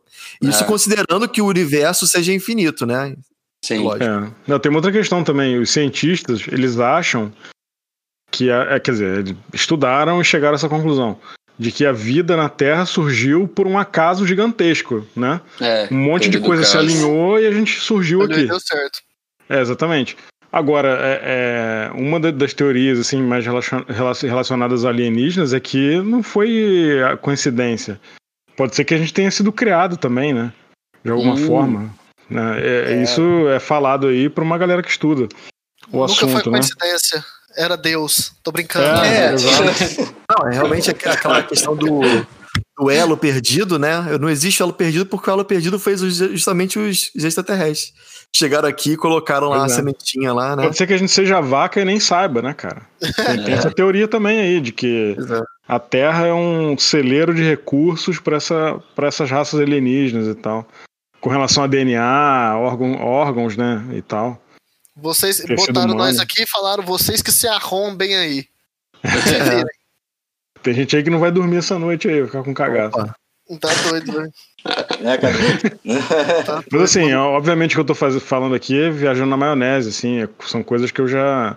teorias que eu já li sobre. A, Uhum. gente não, a gente não tá dando carimbo de que Afirmando realmente. nada, é. é, exatamente. Até porque é impossível, né? É o selo Uhum. de sucalos, né? É, mas é aquilo, né, cara? que é, né? Mas pode ser. Mas é aquilo, né, cara? A gente. A gente tamo aí, né? Tamo aberto às possibilidades aí. É, Pois pelo é. menos preparados vocês estão, né? De certa forma, preparado tá, né? Porque conhece, já ouviu Ó, falar. cara, tá baseado tranquilo. nas coisas que a gente vê e lê por aí, acho que ninguém tá preparado, não, cara. É. É Nossa, eu lembro uma- fenômeno. Ah, Isso aqui é totalmente off-topic, mas uma vez eu tava indo lá pra casa do Lucas, enquanto a gente, pode, a gente ainda podia se encontrar, Hum, e tava o bom tempo. Lucas e um amigo. E tava o Lucas e um amigo lá. Eu cheguei atrasado pro rolê. Os dois já estavam lá tranquilo, conversando, bebendo. E eles estavam falando de um episódio de vocês, velho. Eu não lembro qual episódio. Eu simplesmente cheguei e falei, mano, vocês estão de sacanagem, velho. São tipo 11 horas da noite. Vocês- querem que eu passe mal, né, velho? né? Ele, não, mas é isso aqui, isso aqui. Eu falei, velho, calma aí. Gente, velho. esse episódio foi um dos primeiros que eu peguei pra editar. Foi. Tinha um relato de um caminhoneiro. O chinelo dele ficou na beira da estrada, uma coisa assim. Márcio. É, deve ter sido. O Márcio, Márcio de Canberra. Márcio nosso de Cambé, ouvinte exatamente. Isso. Esse. A gente Ele, tava o falando Lucas sobre isso. con- ah, decidiu contar esse caso lá. Eu falei, mano, me dá uma cerveja que eu vou virar ela. O ca- o cara falou, preciso voltar a pé pra casa, né, Eu pô? vou te falar que tem, tem relatos piores, né, cara? Depois a gente ficar Tem, sabendo de cada coisa. É. Tem relato de militar que a gente recebe, o cara não, é, não, não quer se identificar. Relato de piloto também a gente recebeu. Piloto de. Piloto comercial, né? Ah, É. Piloto provavelmente deve ser os que vão ter mais contato, né? Imagino eu, 100% leigo no assunto. Ou não, Ah, ou, é, ou é viagem. Não, é- parte pensar isso. Dizem que atualmente estão falando que tá mudando, né? Que na verdade quem, quem consegue ver mais coisa na- é a Marinha, e não os- o, a aeronáutica, né? Então é, tem uma associação muito grande com OVNIs e o mar, né, cara? E De novo aí, voltando pro mar. É, E quem Uhum. sabe as, as bases extraterrestres estão lá no fundo, né? E ninguém É. sabe. Na verdade, não é no espaço. Eu vi um programa do History falando disso, inclusive. Olha lá, o History. Olha aí. Olha aí. É, provavelmente foi o do. Aquele que a gente sempre comenta, né? Do, do Tom DeLonge, do, que era vocalista do Blink. do Blink. É, então, foi ele, ele é meio que pivô dessa, dessa história aí nos Estados Unidos, né, cara? De, ele tá conseguindo abrir um monte de informação aí. Sério, vazou- realmente. Como é, assim? sim. Ele, ele conseguiu liber... ele cons... Eu vou tentar falar de forma breve, assim. Ele, em 2017, vazou uma troca de e-mail dele com um cara que era do governo Obama. Da inteligência, né? É, e parece que Pentágono. vazou no Wikileaks, alguma coisa assim. E aí, nesse e-mail eles citavam alguns vídeos da Marinha dos Estados Unidos, né? Uhum. E ele, ele conheceu um cara também, que o existe uma coisa nos Estados Unidos chamada Black Budget, né? Que é um dinheiro lá, é uma verba que o governo americano tem para fazer pesquisas sobre fenômenos aéreos que não são identificados. Uhum. E eu, só que assim, é, um- é um valor grande, acho que é 27 milhões, alguma coisa assim.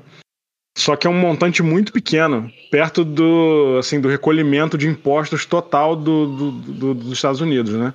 Uhum. Então é um dinheiro que passa, sai no xixi, sacou? Aham. O, o contribuinte nem sabe que isso existe, a maioria deles não sabia.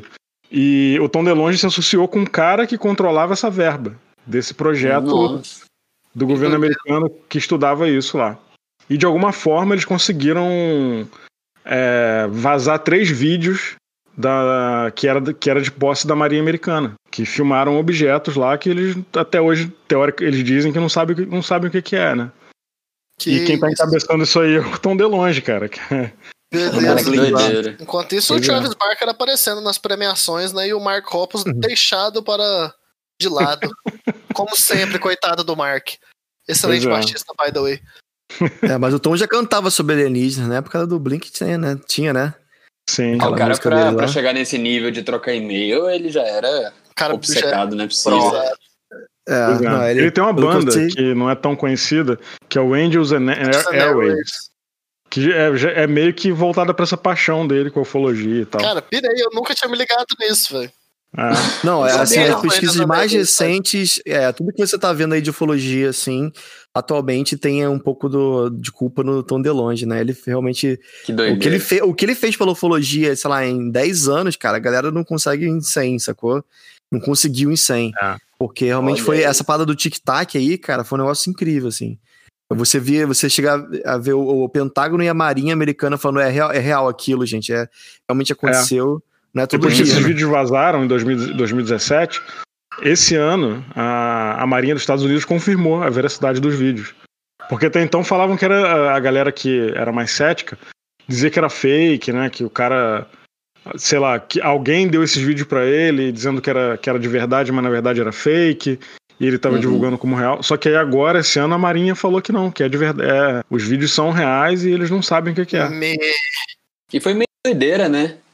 Os Estados Unidos pegou e oficializou o vídeo assim, do nada, ninguém tava esperando. É, porque né? já tinha vazado doido, mesmo, né? Pois É. é. Que Aí, isso, tá choque, velho. É. É, não tem muito tempo não, deve ter o quê? Dois meses, né? É, os vídeos são antigos, né? É, os os vídeos são de vídeos- 2004, sim, Isso é 2007. 2004, é. O É. que, que eu pesquiso pra achar no YouTube? Coloca Ah, tic-tac, tic-tac UFO. Você vai, você vai achar um. UFO, né? Tic-tac. Ou... Isso. Aí, É, a doideira. contribuição musical para, o- para o, o, o mundo UFO. Agora, o, o última, o mais recente, assim, o recente, isso é recente, né? Mas mais recente que isso foi, acho que tem mais ou menos uma semana, o Tom DeLonge, ele descobriu uma postagem, que eu já tinha visto essa, esse vídeo, esse, essa foto, que aconteceu em 2014, com um cara em San Diego, que também, o San Diego é onde aconteceu todo o lance do tic-tac, né? Na costa de San Diego. Uhum. Mas o morador da cidade de San Diego, ele tirou uma foto e fez um vídeo é, de uma esfera é, né, sobrevoando a cidade e tal. E na época, cara, eu, eu vi, eu falei, cara, isso é- deve ser fake. Eu nem, nem liguei muito. Ninguém, ninguém ligou muito em 2014. Mas aí, recentemente, o, o Tom DeLonge falou assim, gente, cara, essa, eu tô achando que isso aqui não é fake, é real, porque é, eu, eu consegui as fotos né, originais e eu- ele conseguiu, ele soube, né, que as fotos Uhum. originais foram entregues por um fólogo e os caras observaram lá, é, através da- do EXIF da câmera, que não foi modificado, tudo aquilo ali é real, o vídeo é real e a foto é real. Só que, cara, a foto, Lucas, galera, Hum. procure no Google, é a foto mais nítida de um OVNI que você já possa imaginar na vida O que é que eu pesquiso? procuram por San Diego Sphere, né? De esfera em inglês. San Diego Sphere. É uma foto, cara, com zoom nítido, de dia, de um objeto não identificado. Que é isso, essa bola cinza aqui? É, com duas, três anteninhas. Então, os caras estão falando, cara, isso, isso realmente é um, um objeto não identificado. Ninguém sabe o que, que é. Não é um balão. Ele parece até o Sputnik, né? Ele parece aquela, aquele satélite Sputnik. É, ele tem janelinhas em volta, cara. Dá pra ver as janelinhas, as escotilhas em volta. Caraca. Umas janelinhas pretas em volta, tá vendo? Aham. Como assim? Então, aí os caras estão falando que é, isso aí é o último, assim, a última notícia. A primeira foto que aparece é San Diego Sphere, parece, parece que é, ó. Tem Witness Testimony. Eu acho que é isso, é uma bola cinza É, com- com umas janelinhas e umas anteninhas Antena pra baixo, assim. Aham, uma né? antena embaixo e duas pro lado. É, então, eu, tá todo mundo falando que esse aí ah, é real. Eu vi ali. Não, Tá mas tá muito falando, cara, nítido, isso é tá real. parecendo muito um Photoshop, cara. Sabe? Então, tipo, tá é- parecendo muito. É, é aquele negócio que a gente fala, né? Quando é muito nítido assim, a gente tende a achar que é fake, que é, é- quem conseguiria tirar uma foto de um OVNI tão nitidamente, né? E, É, cara, tá uhum. tudo apontando pra que, que sim, cara, isso é real. Os caras estão estudando, estão vendo que não tem. Você tá doido? Ainda bem que você tá em casa, né? É. Engraçado que o Tom tá de perto DeLonge, agora, né? ele, ele virou, tipo, uma, uma referência, né, no assunto, então. É. Foda-se o Ele- Blink. É, tudo que ele fala, então, é levado em conta, né?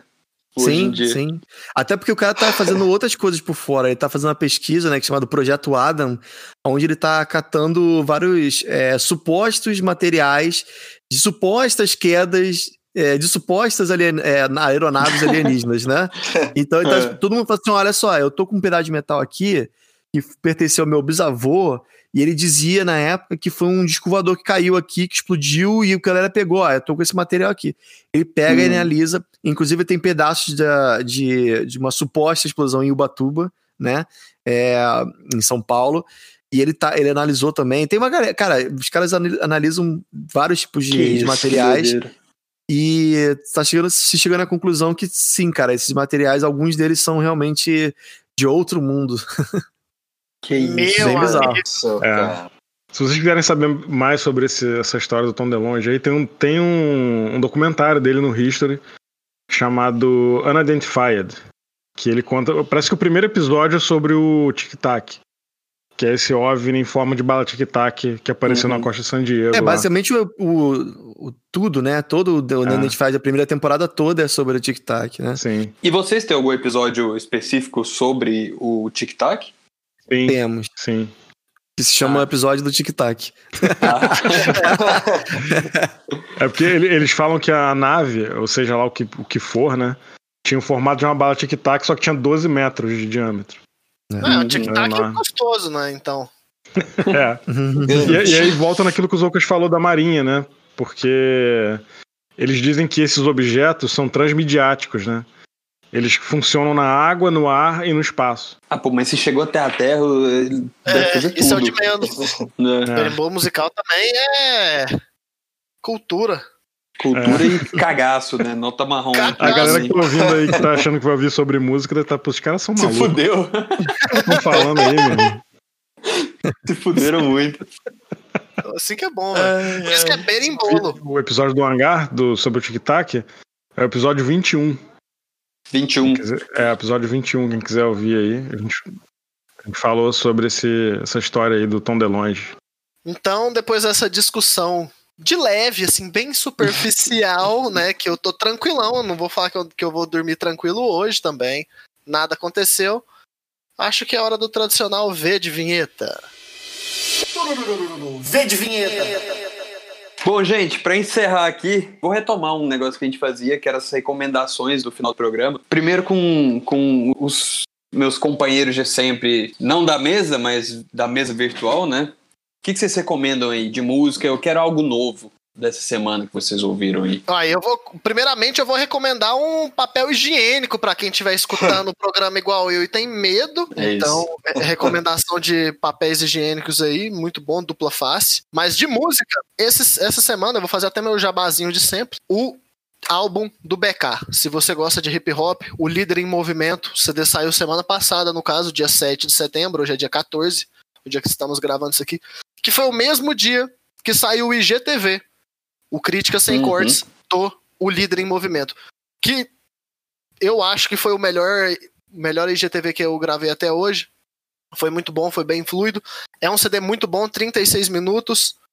E se você for escutar, meu caro ouvinte, não pule nenhuma faixa, porque é um álbum que merece ser ouvido em sua unidade, mas ao mesmo tempo é um álbum que se, se o BK quiser lançar 10 singles, o 10 singles de 10 músicas diferentes, ele consegue. Uhum. Então essa é a recomendação da semana, BK, nosso grande BK da Lapa, o líder em movimento. Nossa, eu ainda tenho que ouvir o CD. Eu ouvi críticas, mas ainda não ouvi o CD. E você, André, o que, que você manda pra hoje? Pois é. Sobre o crítica, é, eu tenho que, eu quero ouvir o CD dessa vez antes de, de assistir a crítica do Calil, porque eu nunca fiz isso. Sempre Uhum. era primeiro o Calil. Aí eu ficava sempre me baseando no que ele Na falava. opinião Não, dele. Não, mas vamos lá. É. É, importante é escutar sempre antes. assim. É, então, sobre o episódio, eu vou, eu vou, eu vou ouvi-lo muito, porque eu, eu, eu achei muito interessante. É, Ao contrário do Calil, eu, eu gosto de saber sobre essas coisas, e aí eu vou ficar ouvindo esse episódio e vou ouvir muito mais o podcast de vocês. Viu? Enfim, por isso que eu estava meio ouvinte. É, sobre a recomendação, como não tem nada a ver com, com o negócio, eu vou pegar a última música que me apareceu, não sei onde, mas é a última música que, que eu descobri chama This is the Place, Tom Greenham. É de 2020. É, eu acho que ele não é tão famoso assim, porque é um milhão de, de, de ouvintes mensais no Spotify, mas o som é bem legal. Nada a ver mesmo, mas é a minha última. Legal, eu vou, eu vou ouvir porque eu nunca ouvi essa. Pois é. E vocês? Ribas e Zoucas. Hum, bom, olha só, eu tenho escutado muito, cara, um artista canadense que tem, até- é bem famoso e também não é tão novo assim. É, mas eu voltei a escutar, então é, eu tô re- reescutando, então de certa forma é novo de novo pra mim. É o Justin Bieber. É exatamente isso, não mentira. Bieber. não, É, Drake, The Weeknd. não, não, pô, o The Weeknd também é bem legal, hein? Vou te falar. Pô, eu tô, tenho, O, tenho é escutado. O cara é bom. O pessoal fala que é o novo Michael Jackson, né, cara? O cara tem a É. voz. É, voz muito boa. Mas não, esse cara que eu tô falando, cara, é o Dallas Green, cara. Eu gosto muito do som dele. Ah, é trabalho- o cara do Cillian Color. Exatamente, que, que na época lá do, dos 2005, aquela época que a gente tava falando aí, ele cantava no Alex on Fire, né, que era a banda de Screamo, que era aquela gritaria, ah, mas a, a voz dele é muito melódica e é uma voz muito boa, assim, então você, você passa, assim, você escuta horas e horas o cara cantando e você não vê nem o tempo passar, é muito bom. Vou ficar Não essa dica aí, cansa, né? pessoal. Não cansa, é muito bom. Legal. Você, Ribas. Bom, eu vou indicar uma banda que eu conheci recentemente, que um amigo aqui de Toronto indicou, chamada Haken, que é uma banda inglesa. E eles estão com um Hum. álbum novo aí de- desse ano, 2020, chamado Virus. Olha aí. Bem atual, né? Deixa eu procurar aqui que eu não Haken. conheço. H-A-K-E-N. Virus. É. Tem, tem no Spotify, muito boa. É, bem pesado o som. Progzão? Isso. Mas tá aí a dica, então. Pra gente também, né? Que a gente não viu ainda. Total, não conheço, é. Vou É. escutar, com certeza. Ó, eu vou fechar a minha dica da semana falando pra quem tiver puto com Luísa Sonza e Vitão, pesquisa. é, a minha indicação é pesquisar a altura do Vitão, que eu ri muito, porque eu não sou um cara muito alto, então me satisfez. Ele tem 1,65 e isso me deixou muito feliz, porque eu tô pretendendo fazer live agora, então eu posso me chamar de Lucão agora com facilidade. Sem cara- problema cara nenhum, já achei meu nome. 1,66m. Aí É, é, é, tá na vantagem. tranquilo. Tá vendo? Tamanho não é documento pra ser talarica, tá vendo? ok, ok. É Mas enfim, gente, é. Mas a sua recomendação era olhar a altura do Vitão? Era Não, isso. a minha recomendação de fato é, é que eu vou fazer live em breve. Eu tô só configurando Ah. meus equipamentos aqui, que eu tô no meu inferno astral, mas já já eu consigo configurar tudo. E essa semana eu já começo a fazer live com produção musical. O intuito é fazer o meu, meu EP, meu EP autoral é, em live. Então, a partir dessa Uh. semana aí eu vou me organizar Hum. pra começar a trabalhar nas minhas músicas e vai ser colaborativo. Quem quiser entrar, dar opinião e participar da música, esteja convidado já de Estarei antemão. lá Mas eu, seu azar. Ótimo. Mas eu já aviso no meu Instagram também. Ô, Luca, vou falar uma merda aqui, mas tu corta, tá? Sa- Sabe qual é o lema do Vitão? Entendi porque eu vi só o final. Meu Deus do céu. Quinta série, né, cara? Não tem, não tem com essa, né? O talarico musical termina. Eu quero agradecer demais, mais uma vez, ao Ribas e aos Valeu outros. demais. Valeu, gente. Obrigado aí por tudo. Obviamente você já conhece o Hangar 18, mas pra quem por um acaso estava morando debaixo de uma pedra e não conhece o Hangar 18, o link vai estar na descrição para vocês acessarem. O maior podcast de ufologia do Brasil, quiçá Brasil. do universo. É isso. E é, isso. Eu não gente. estou dizendo que é o maior podcast de ufologia, mas quem sabe seja.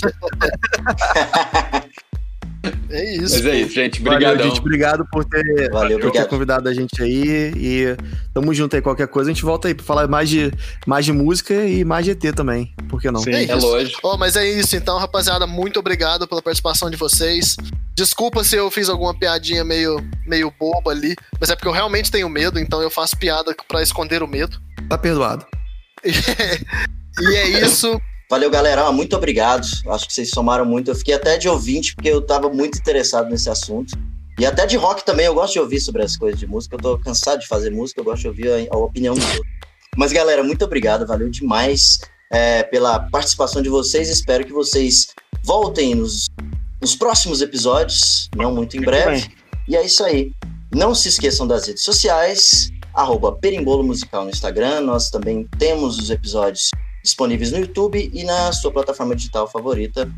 E é isso aí. É, o Instagram pessoal de vocês, e agora eu quero de todos vocês. O meu é André LPS. Continuem. O meu é Lucas BSV.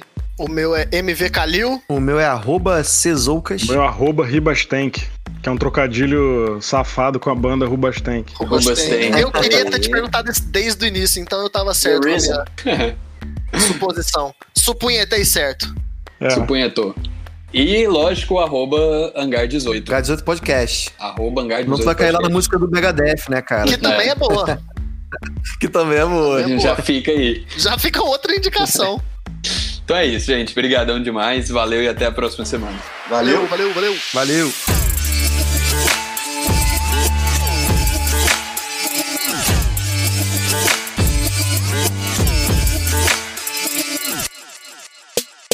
Este podcast é produzido e editado pela Elis Studios.